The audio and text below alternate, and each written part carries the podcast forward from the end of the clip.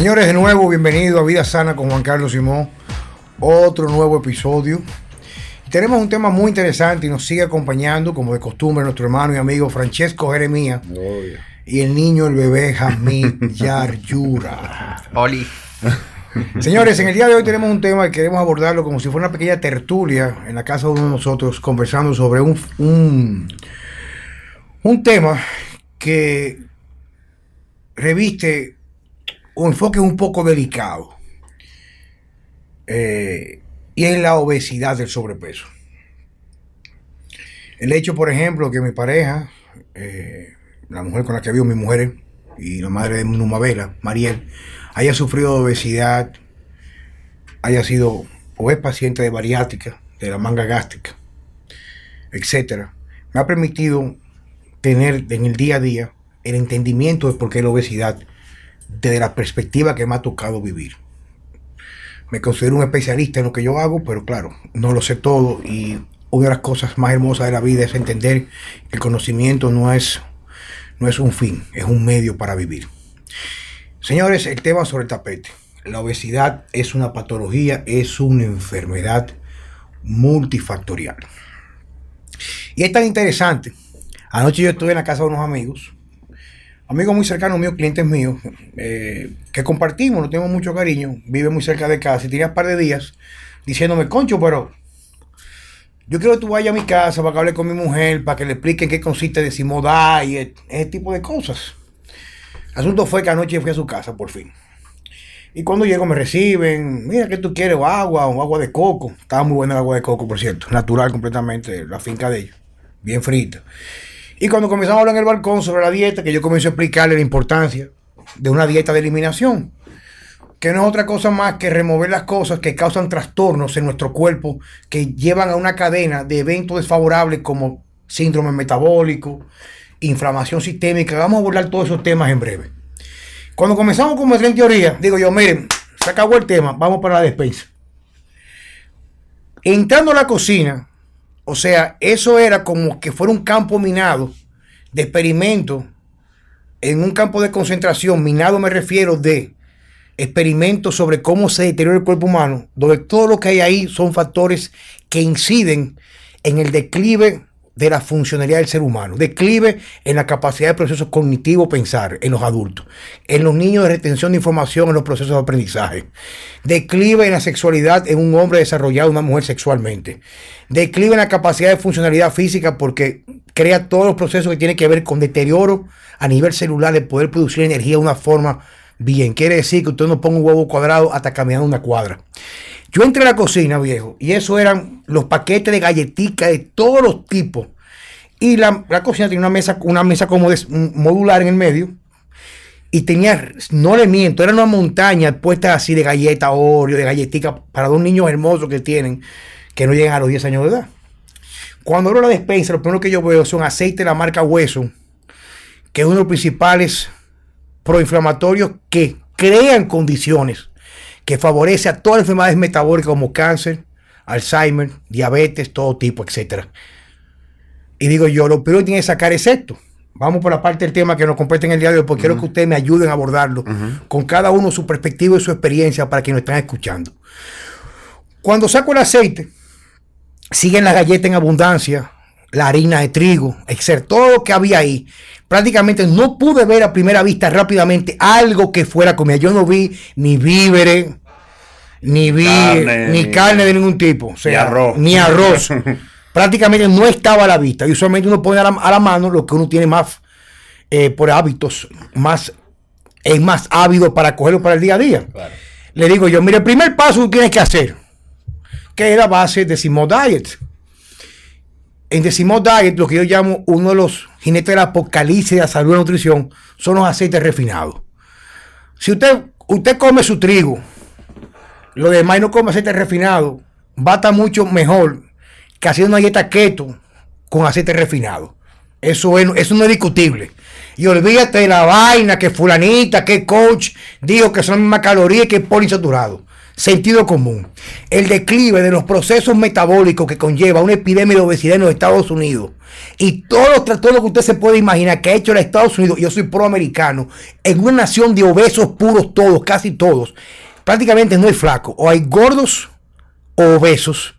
En la incorporación de los aceites refinados a través de su historia en la industrialización hace 40, 50 años. Punto.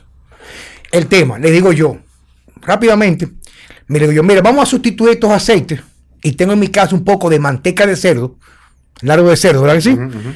Y le digo, mira, eso es lo mejor que hay para hacer unos huevos fritos, un huevo revuelto, inclusive una carne guisada tipo dominicana tradicional con manteca de cerdo, y a lo mejor en lugar de salsa de tomate, ponle tomate de verdad quizás con vija, que tiene muchas propiedades para combatir algunos procesos, he leído yo. No he hecho ciencia en eso, para algunos procesos como algunos tipos de cáncer muy especiales en Amazonas. He escuchado eso. Y automáticamente me dice la esposa de él, pero si como manteca de cerdo, ¿me voy a poner gorda? Ah, es la manteca que... Le digo, ¿tenemos confianza? Sí. ¿Tú estás segura? Sí. Tú estás gorda ya. Y tú no comes manteca de cerdo. Entonces, la primera patología que encontramos es una distorsión de entender de que todo lo que tú vienes haciendo es lo que te lleva de ese lugar donde tú estás y que no es un asunto de mala suerte. No. Yo pienso que la obesidad en sí no es la enfermedad, sino es el síntoma, es uno de los síntomas, incluyendo todas las otras enfermedades degenerativas que tú mencionaste, como diabetes, dislipidemia, cáncer, etcétera. Y son producto de esa mala alimentación. Y el caso que tú pones es muy común porque a mí también me ha tocado vivirlo. Ahora, por ejemplo, en la cuarentena me escribe un amigo. Cuidado contigo. Claro, obvio. Que no inmunizamos de una vez. Me escribe un amigo. Este amigo mío hace alrededor de un año y algo tuvo problemas cardíacos. Obviamente, ya tú sabes, le dieron una de esas dietas sacada de un librito de esas, con galletica de soda para el corazón, qué sé yo qué. Yo le di algunas sugerencias que naturalmente él no tomó ninguna. Entonces él me escribe que el hijo tiene más o menos la edad de mi hijo. Me manda las fotos del niño. El niño con unos rollos de grasa. Y me dice que le haga una rutina casera para el niño.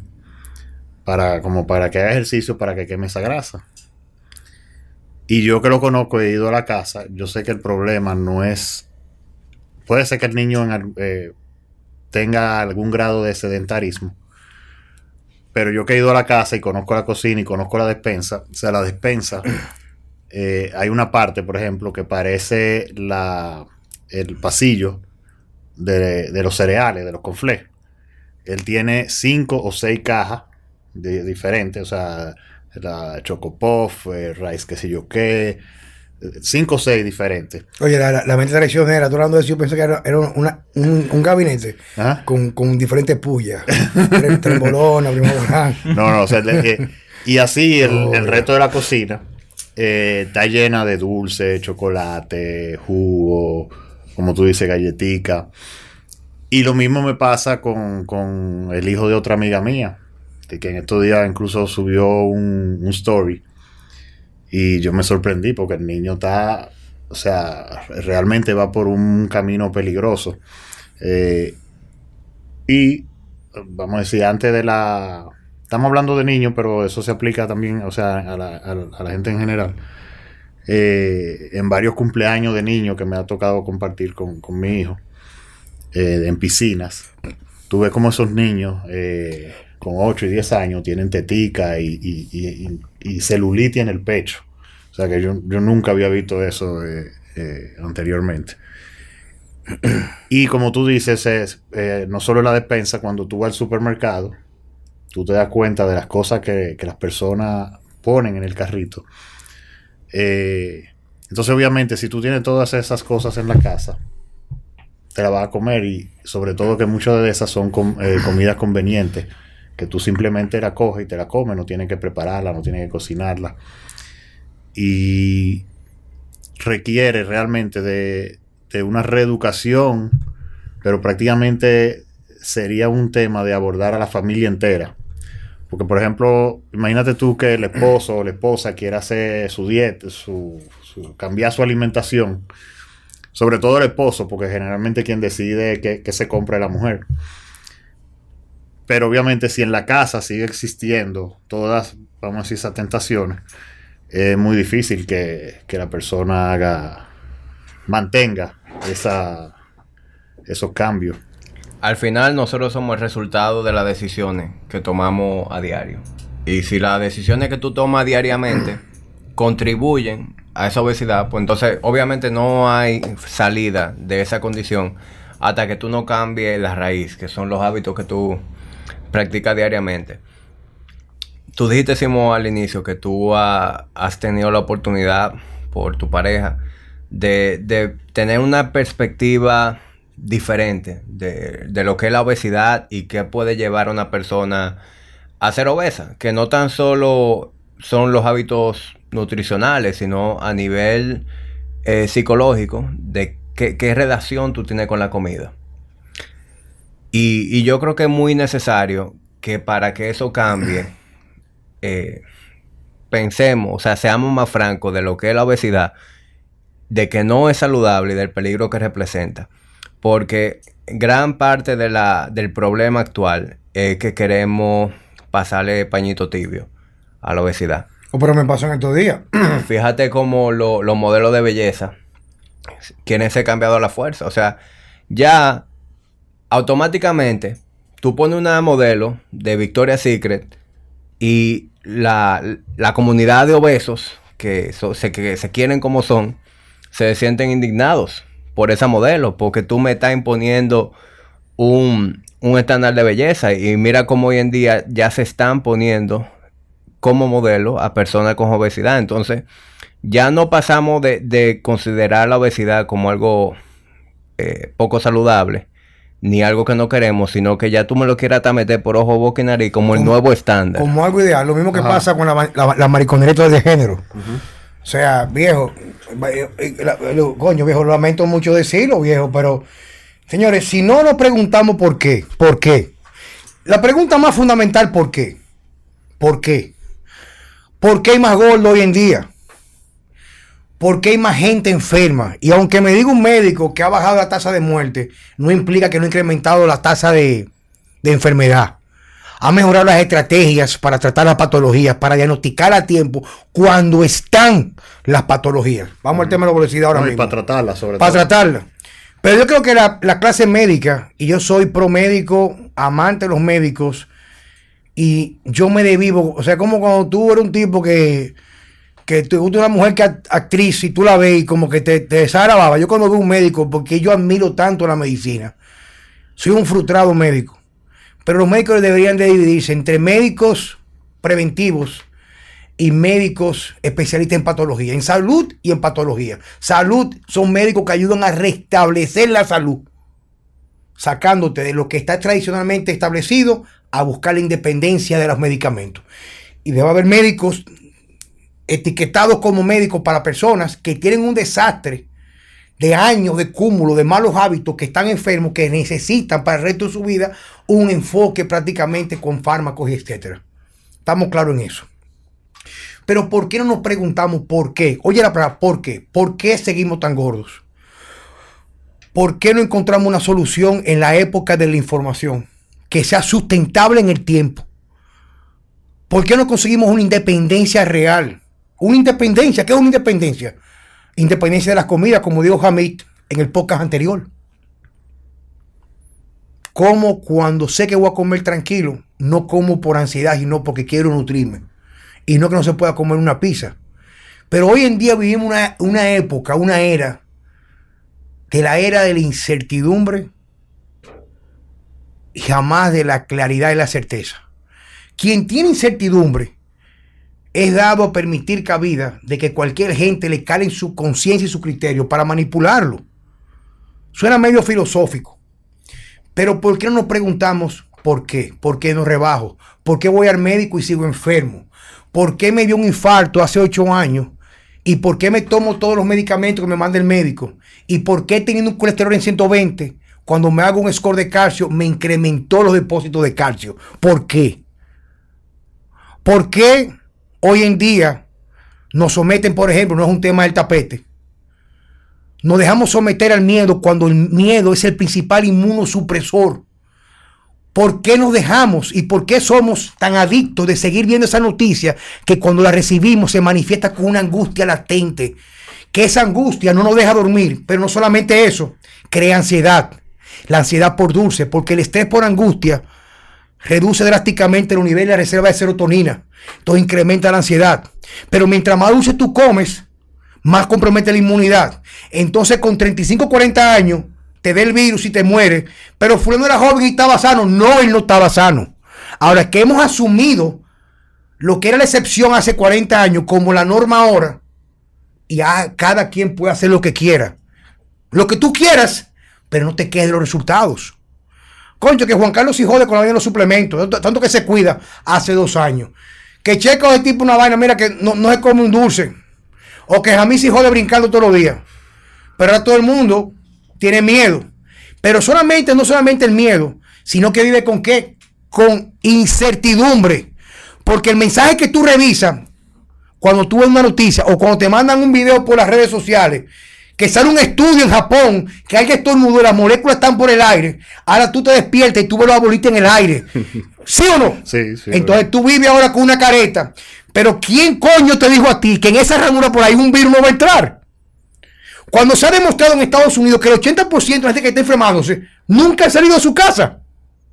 Donde 7 clientes míos, que amo, que son clientes míos hace muchos años, o no iban al gimnasio encerrado, o usaban mascarilla y tienen el COVID. Claro, están infectados, pero no están enfermos. Porque el virus no lo ha enfermado. Entonces, ¿por qué? ¿Por qué yo tengo que hacer lo que me dicen? ¿Por qué? ¿Por qué yo tengo que renunciar a mis derechos fundamentales de expresión?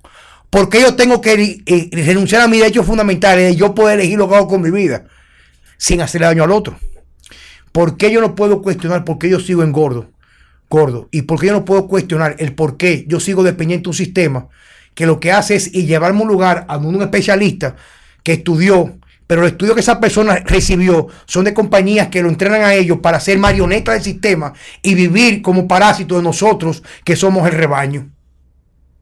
¿Por qué? Estamos de acuerdo en que estamos en un mundo bizarro, ¿verdad? Estamos en un mundo muy bizarro. Y es tan bizarro, Juanca, como lo que yo estaba diciendo antes, que fue el detonante de todo lo que tú acabas de decir, de cómo la gente quiere tapar el sol con un dedo. Ahora no se trata de vamos a crear conciencia, vamos a educar a la gente para reducir la obesidad, sino vamos a crearlo como un nuevo estándar. Y todo aquel que se atreva a hablar de manera negativa de la obesidad, vamos a indignarnos y vamos a arruinarlo públicamente. Uh-huh. Fíjate como tú el otro día subiste un post hablando sobre esta nueva moda de los carajitos y los hombres usando el body en la playa. Exacto. Y hubiera un par de mamás que se regaron. Claro. No, entonces ahora en este país... Ahora todo el mundo va de rico al sol. Nadie se puede exponer al sol 15, 20 minutos. Yo estoy de acuerdo. Un carajito que se pasa el día entero en la piscina tiene que protegerse del sol. Pero usar un body todo el tiempo tampoco es la solución. No, al contrario, es contraproducente. Porque ese niño probablemente ya tiene una mala alimentación. O sea, que no recibe suficiente vitamina D por lo que come. Y tampoco está cogiendo sol. Entonces, es irónico, y Juan Carlos lo sabe, y tú lo sabes, que a uno, en un país tropical, a uno le llegan 100 clientes, y uno le manda a hacer prueba de vitamina D, y 99 tienen deficiencia de vitamina D. Deficiencia crónica, ¿entiendes? Por debajo de 30. Y en un país, o sea, y la vitamina D se produce con el sol, estamos en un país tropical, no se justifica. Yo fui niño, y mi mamá, ¿qué hacía? Me ponía un protector solar. Y punto. Y podemos tener opiniones de los daños que puede tener un protector solar. Eso es otro tema. Pero vamos a ser sinceros, eso es lo que está tapando es la obesidad que existe ahora desde los niños. Uh-huh, uh-huh. Cualquier niño, tú le quitas la camiseta y tiene celulitis y está desarrollando ya ginecomastia. Uh-huh. Y los hombres ni se diga. Por eso ya es una moda que se transfiere de los niños hasta el papá. Uh-huh. Y eso lo que está escondiendo es realmente la obesidad en la que se encuentra la mayor parte de la población. Entonces, ¿por qué mejor no somos sinceros? Mucha gente te puede criticar a ti o puede criticar a Simón. Decía, no, ustedes lo que son es vanidosos, ustedes son superficiales. Sin embargo, yo estoy seguro que atento a vanidoso, atento a superficial, atento a lo que sea que le quieran llamar, ustedes dos y yo hemos hecho muchísimo más a favor de reducir la obesidad. Hemos cambiado la vida de muchísimo más personas y ni que siquiera, toda esa gente que está por ahí hablando mierda, llamándote vanidoso. Y ni siquiera clientes que pagan, o sea, gente simplemente que siguen entonces, a uno, que oyen a uno. Vamos a decir las cosas como son. Tú me puedes llamar lo que sea, pero yo sé que yo he hecho muchísimo más por la vida de mucha gente y por su salud que cualquiera que pueda decir que yo soy vanidoso. Mira, no... ¿Cómo te digo? No todo el mundo, obviamente, va a tener un cuerpo... ¿cómo se dice? Atlético, lo que tú quieras. Pero, a mi punto de ver, cualquier manifestación de acumulación de grasa fuera de lo normal, léase, hasta un flaco con chicho, implica un problema de nutrición. O sea que es una persona que está en camino a enfermarse. Punto. Señores, a mí me gusta utilizar mucho la parte del sentido común y la observación, que no es muy sentido, el sentido no es muy común hoy en día. Lo que tenemos es el sentido de los estúpidos. Señores, yo digo eso, no lo cojan personal conmigo, yo sé que mucha gente se incomoda, incluso tengo un tío mío que me llama la atención. Deja de decir mala palabra, coño, porque yo soy así, viejo. Uh-huh. ¿Me entiendes? Entonces, si tú no hablas claro, la gente no entiende. Señores, vivimos el día de hoy, la fecha de hoy es la misma en cualquier parte del globo terráqueo. Yo hace 2 años... Y no estoy diciendo, no estoy alabando ningún sistema, ¿eh? Observación. Yo fui a Cuba. Ya voy a rumbo a los 3 años de eso. Y cuando yo llegué el primer día, fui al Morro a ver el cañonazo a las 9. Yo quiero que tú hubieras visto los jóvenes militares y los jóvenes civiles que estaban ahí, muchachos que van de los 12 años a los 22 años. No había un gordo, todos extremadamente delgados, atléticos y fornidos con una postura impresionante. Entonces no ha salido un costo muy elevado la modernidad y la mentira de un sistema que nos vende, oye esto, que nos vende a través de una manipulación mediática, que lo único que importa en la vida es acumular riquezas materiales.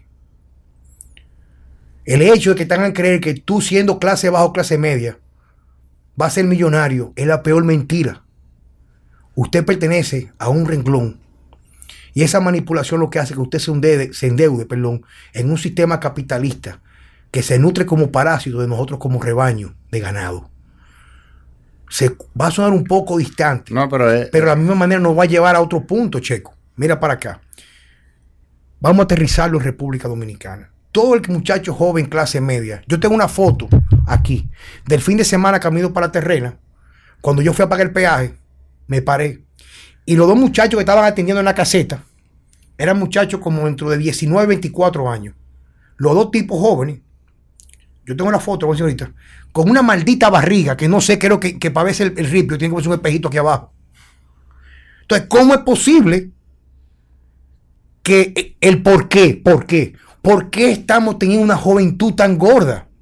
¿Por qué estamos teniendo una juventud donde prácticamente hemos perdido la capacidad del criterio propio de discernir qué es lo que nos conviene? Te voy a dar la respuesta. Estamos viviendo un sistema de manipulación donde a través de imponernos planes favorables para tener internet ilimitado, comida fácil, la ley de la gratificación inmediata, porque ya no se valora ni te enseña en el hogar que te levantas en la mañana y haces tu cama para experimentar esa satisfacción. Donde me dijeron un día Mariel que hay que incluir a las mujeres gordas en las pasarelas. Digo, no, eso es un error. Porque como tú dices, tú quieres normalizar algo que nosotros como especie no es normal. No es normal que a un niño le digan chiquito que tiene un pene o un ripiazo o un ripito, que él tiene la posibilidad de ser mamá o papá en el futuro. Pero que resulta que encontramos en ese niño un terreno fértil en una sociedad donde su papá y su mamá no comparten con ellos, y quienes ven a ese niño, prácticamente a quienes son su role model, son los muñequitos, estos son grupos de maricones tapados que lo ponen que sin identidad sexual. Entonces, ¿qué pasa? Nosotros no somos lo que nos dicen, sino lo que vemos. Y así mismo fomentamos dentro de hábitos malos para la dignidad que le corresponde sexualmente a un niño para el futuro, que hay que respetar su discernimiento como adulto si desea ser homosexual. Y no hay ni siquiera que apoyarlo ni aceptarlo, porque es algo íntegro, es un asunto de integración. Entonces, cuando tú estás en la vaina esa, LGTB, ¿no? Se llama la vaina esa. Tú estás creando una segregación. Eso no es integración. Así mismo con los gordos, eso no es integración. La integración es que yo tengo amigos míos obesos, que yo los veo con tu pandemia, yo los abrazo porque los quiero y los acepto como son, porque su valor va mucho más allá de la apariencia física. Pero tampoco tengo por qué reforzar lo que está mal hecho. Claro. No tengo por qué reforzarlo. Y mierda para todo el mundo que no le gusta que me deje de seguir. Porque no es verdad que a mi hija, por ejemplo, ahora mismo, yo quiero que tenga el futuro que estamos construyendo de una generación sin criterio. Porque no hay criterio. No hay criterio. Cuando yo me gradué de la universidad, que comencé a estudiar, para estudiar lo que sea, hay que meterse en una biblioteca, tiene el mundo entero aquí, y tú ves cualquier mierda en los medios que son manipulados, y tú ni siquiera cuestionas con un sencillo por qué. Tira el micrófono, tira. Pero es cierto, viejo. Sí. Nadie aquí me puede discutir eso, viejo. Nadie me puede discutir. Tú no me puedes discutir lo que está visible. Tú no me lo puedes discutir. Claro. Por ejemplo, que no es un tema de ahora, pero es un tema abierto. Uh-huh. Y te voy a decir una cosa, me han acabado mucho y yo mantengo mi posición. Todas las medidas que estamos haciendo para frenar el virus no sirven para nada. Para nada. Para nada, no, porque no. Usted no vive en Alemania, aquí en los barrios no hacen cuarentena. Y en un país donde el ejemplo, que así como tenemos en nuestros hogares, que no hay ejemplo a seguir hoy en día con los niños, por la presión que le metemos social a los padres de la familia, de que hay que producir, y que lo que tenemos que aplaudir son papás que no están en su casa, para que los críen nanas y los muñequitos del grupo de cundango maricones, los que nos dirigen a nosotros no dan el ejemplo. Entonces, ¿cómo tú vas a reclamar algo en una sociedad tan abierta, donde tú no tienes un espejo de referencia para admirar? Y el virus se quedó, el virus se quedó, y le va a dar a todo el mundo, a usted, a mí, todo el mundo le va a dar. Ahora, no todos nos vamos a enfermar. Tener el virus no es estar enfermo, es ser portador o no. Entonces, quizás el discurso sería, en vez de un discurso de miedo, debería ser un discurso de esperanza. Protégete hasta que tú estés con una inmunidad mucho más favorable. Deja de comer esa mierda. Porque cuando tú vas al supermercado, a los ojos de Juan Carlos Simón, o de Checo de Hamid, y mucha gente que sabe lo que estoy hablando, y usted va forrado al supermercado con 4 caretas, una mierda aquí, y el carrito lleno de mierda, usted lo que es un estúpido. Claro. Idiota. Claro, pero es como tú dices, o sea, primero todas las medidas que se toman, no solo aquí, sino casi en el resto del mundo, yo la defino paja mentales, para, como tú dices, tranquilizar el rebaño. Pero fíjate que en ningún momento o en ningún sitio se habla, y algo que tú estabas hablando en tu casa, de reforzar el sistema inmunológico de la población. ¿Entiendes? En vez de gastar los cuartos que se gastan hasta en enforzar el toque de queda, llenando la calle de policía. En una maldita campaña política, viejo. Vamos a darle vitamina D a todos los pobres. Vitamina C, ¿entiendes? Como tú dijiste, en la botica popular, vaya a buscar su mes de... Pero ¿Qué puede costar un... Checo, ¿entiendes? Checo, y... pero esto es sencillo. Oye bien, lo mío es resultado. No me vengan a mí con teoría y ponme un tipo a hablarme raro. Lo mío es resultado. Con un 5%, un 5% que tenga un banco de lo que se robó una gente del comité político del PLD, se compra vitaminas para todo el mundo que en este país. No, lo que pasa es que las leyes dicen que no es así. Claro, pero depende de quién aplican las leyes. Porque cuando yo voy a depositar al banco más de $10,000, tengo que reclamarlo. Pero como los políticos lavan y clarean 250 mil millones de pesos, maestro, en un banco, maestro, sin ser de su sueldo. Maestro, ¿qué $10,000? Yo fui a abrir una cuenta con $10,000 y tenía que buscar pruebas de dónde yo ganaba el dinero. Entonces la pregunta mía es, ¿por qué ellos sí, por qué ellos no? Entonces, vamos a poner las cosas claras. Así mismo como no nos enseñan qué hacer de raíz para mejorar y reducir la tasa de obesidad de una vez por todas. ¿Por qué? Porque la clase médica, perdón, en su mayoría, no todos, y no es culpa de ellos, porque ellos los están entrenados por la misma gente, no dan una solución permanente a la obesidad. Maestro. ¿Por qué? O pero ven acá. ¿Cuáles son las especialidades que son más rentables? Las que dependen de las enfermedades metabólicas. ¿Tú crees que van a querer gente sana? Ni curar la que están enfermos. Por eso se tratan. ¿Me entiendes? Por eso, fíjate que todas esas enfermedades se tratan indefinidamente, ninguna se cura. Pero volviendo a ese tema, cuando la gente, tú sabes, cuando oye ciertos nombres prestigiosos se nubla. Pero hay que decir las cosas como son. Todas esas universidades como Harvard y todas esas universidades, el dinero que reciben para hacer los estudios, quien se lo da a la industria farmacéutica y la industria de la comida. Entonces los estudios que se usan para literalmente para preparar el pensum de lo que se va a estudiar en la universidad viene de los intereses de esa gente, ¿tú me entiendes? Entonces obviamente ahí viene que los gobiernos, las recomendaciones nutricionales que dan son todo lo contrario a lo que tú necesitas para estar saludable y flaco.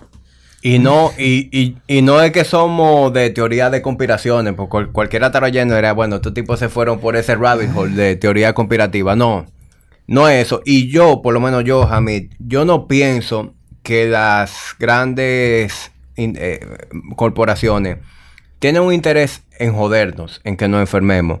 No, simplemente su mayor interés es ganar dinero.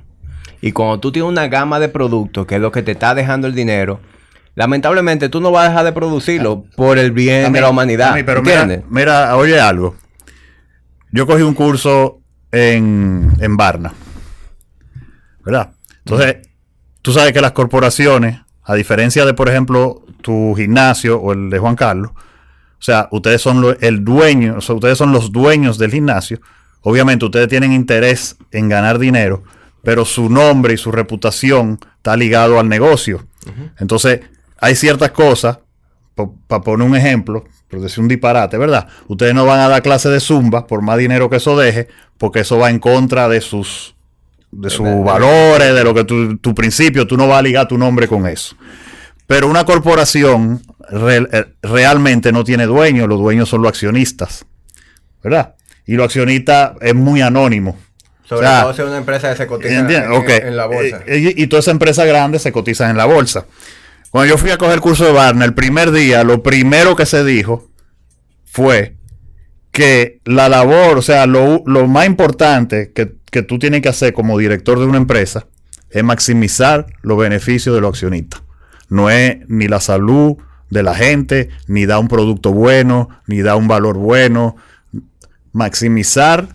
Y trata bien a tu empleado. Maximizar los beneficios de la empresa. Punto.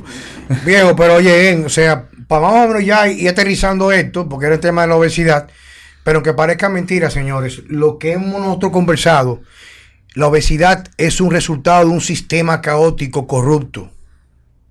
La manipulación mediática que hay. Porque el problema no es la obesidad. El problema no es que no haya un virus. El problema es, así como las empresas, su único interés es maximizar los beneficios de los accionistas. Ya no tenemos, por ejemplo, un periodismo real con una ética. Son prácticamente publicistas o mercadólogos que promueven una noticia porque a través de infundir un miedo. Coño, pero es que la vaina más clara es la siguiente. El miedo es un inmunosupresor. Cuando usted sale a la calle, que usted se imagina que el que está al lado suyo le va a pegar el virus, usted compromete su inmunidad. Maestro. Pero viejo, oye, es que yo cojo cuerda, porque es que lo que tú ahora mismo buscas inmunidad o inmunología 101 y te va a explicar como la hormona DHEA, sulfate, que es un precursor de las hormonas sexuales. Cuando hay mucho estrés, el cortisol roba esa hormona y esa hormona es un mediador de los leucocitos y los linfocitos. Entonces a lo mejor es fomentar en la población y es lo mismo para la obesidad porque se sabe que todas las enfermedades metabólicas tienen una base inmune. El miedo El miedo lo pone más susceptible a, una vez usted ponerse en contacto con el virus, su defensa biológica de barrera, no frenarlo y pueda migrar dentro de su cuerpo. Entonces, el discurso debería de ser: hay un virus, hay una pandemia porque es carácter global, pero lo que tenemos que hacer nosotros como pueblo era entender que los principales productores de aceite, importadores de aceite refinado de este país, los principales, como dice Checo, no le importa la salud, que quieren es vender. Le voy a dar un ejemplo colosal. Aquí hay un aceite dominicano que hace una marcha anual en el Botánico para prevenir el cáncer mamario. Y ese aceite está demostrado científicamente que su consumo por muchos años, sabemos que las enfermedades como el cáncer son multifactoriales, pero este aceite y su concomitante inflamación sistémica a nivel celular y la supresión del sistema inmune dejan mucho más propenso el sistema inmune para no contrarrestar una proliferación que termina a nivel celular en un cáncer. Sí. Pero a ellos no les importa eso. ¿Por qué? Porque existe lo que se llama una confabulación. Yo soy incapaz de a un hijo mío, solamente por una pequeña pizca de sospecha, dejarlo que vaya a un lugar que pueda peligrar su vida o su integridad, ¿usted lo mandaría? Nuestros gobernantes deberían vernos a nosotros como sus hijos, donde debería ser incuestionable su toma de decisión para llevarnos de la mano a un lugar seguro. Y si usted toma una decisión hoy y no tiene resultado, no sea tan idiota y estúpido y cambie la estrategia. Obesidad, virus, manipulación mediática, ejercicio sí o no. ¿Qué te venden a ti? ¿Qué es lo correcto? Que mientras más es mejor. Hamid come 9 veces al día. Ahora, si él cree eso, como él no puede comer solo de comida, acaba de terminar comprando proteína. ¿Y a quién le conviene eso? Y yo vendo proteína. Pero hay un proceso de criterio propio, donde quizá para todo el mundo sí, otros no. Pero él se liberó y hace 2 comidas al día y está en su mejor condición de su vida entera. Entonces, la idea es, no que me crean a mí, ni a Checo. Abran los ojos. Y así como aplica la obesidad, aplica nuestro nuevo orden mundial que nos quieren imponer, que yo estaría muy de acuerdo si fuera en pros de mantener los valores y la integridad de la humanidad, no su degradación y sobre todo la castración de la parte de criterio a una generación nueva que va creciendo. Y a propósito del miedo, que decía Maquiavelo, que es mejor que te tengan miedo a que te respeten. Claro, viejo. Entonces lo que pasa es que obviamente ya el modelo de quizá de gobernar a base de la fuerza bruta no funciona, pero hay otros medios o recursos, ¿verdad?, para tú meterle miedo a la población y seguir manipulándola. Mira, yo quiero decir algo que puede ser un tema que se desarrolle, pero podemos simplemente dejarlo ahí. Y es a los padres que están escuchando esto. Yo conozco muchos padres, madres también, que son muy educados en materia de fitness. Son gente que entrena regularmente, que come muy bien. Y utilizando ese ejemplo que tú diste antes de la despensa, tú llegas a su casa, tú vas a la despensa y la despensa está llena de mierda. Y tú le dices, fulano, ¿y eso? No, eso es del niño. O sea, ellos no se lo comen, pero sí se lo dan al niño.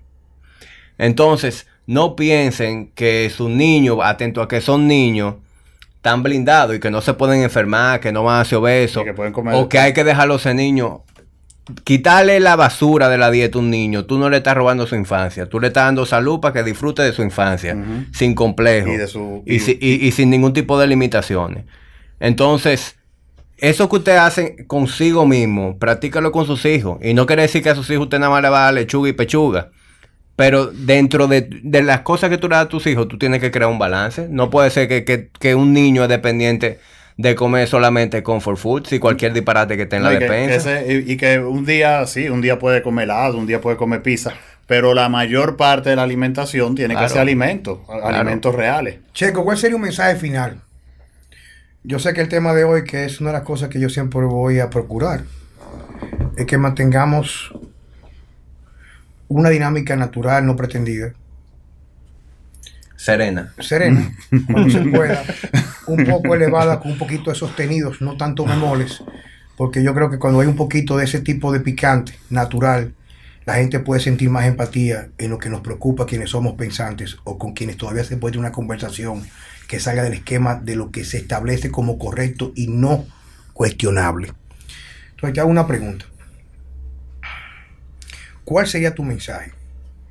¿Qué tú podrías decir de forma general a lo que Francesco viene viendo como un hombre de edad, en tus 40 y pico de años de edad, padre de familia, hijo de una tremenda mujer y de un padre con cierta experiencia y que, con igual que tú, Hamid, que tú eres mucho más joven que nosotros, pero por lo menos esa forma de tú pertenecer a una generación, pero estar tan desvinculado de lo que se estipula como lo correcto y ser capaz de ser diferente? ¿Cuál sería tu opinión, Checo, la tuya? Pero siempre sobre el tema de la obesidad. De lo que tú quieras. Que la obesidad es prácticamente un reflejo de lo que pasa a nivel global. Uh-huh, uh-huh.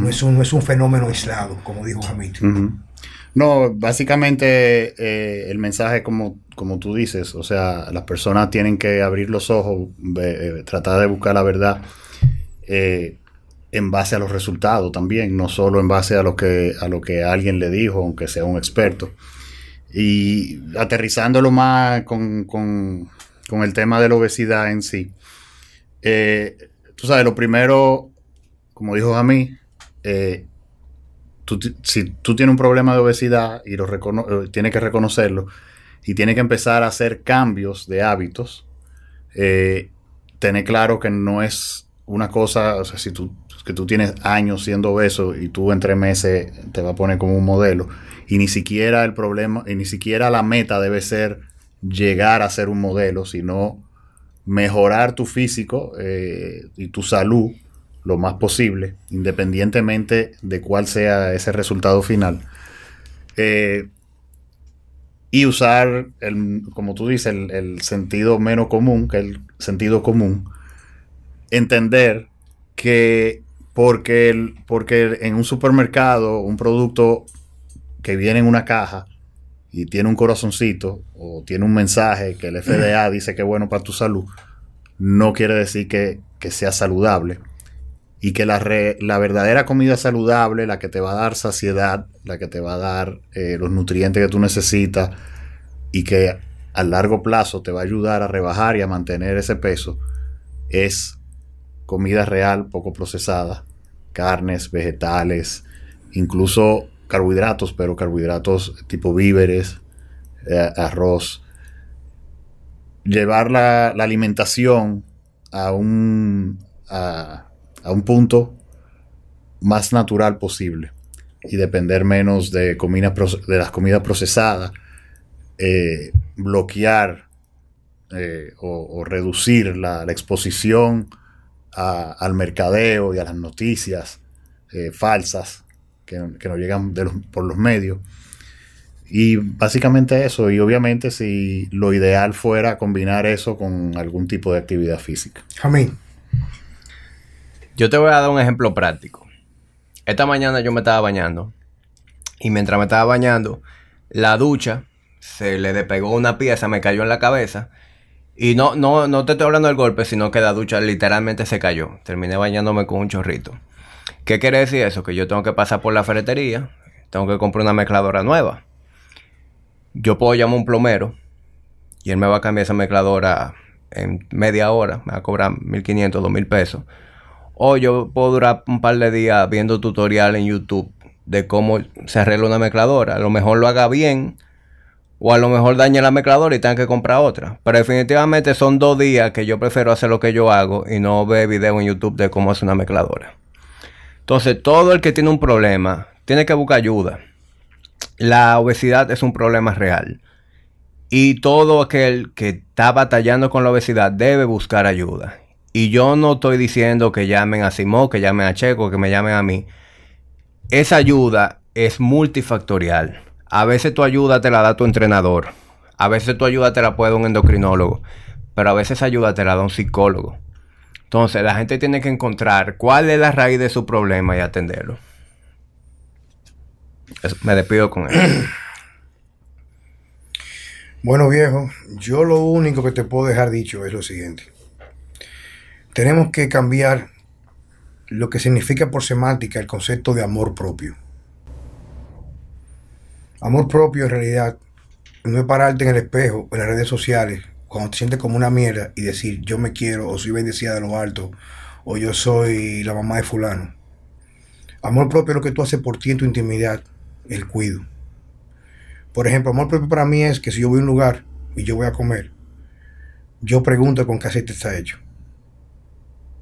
Y yo no me lo como, porque sé que cuando yo me lo como, esa noche no voy a dormir bien. Al día siguiente me va a bajar mi rendimiento en el gimnasio un 40%, que es lo que me pasa.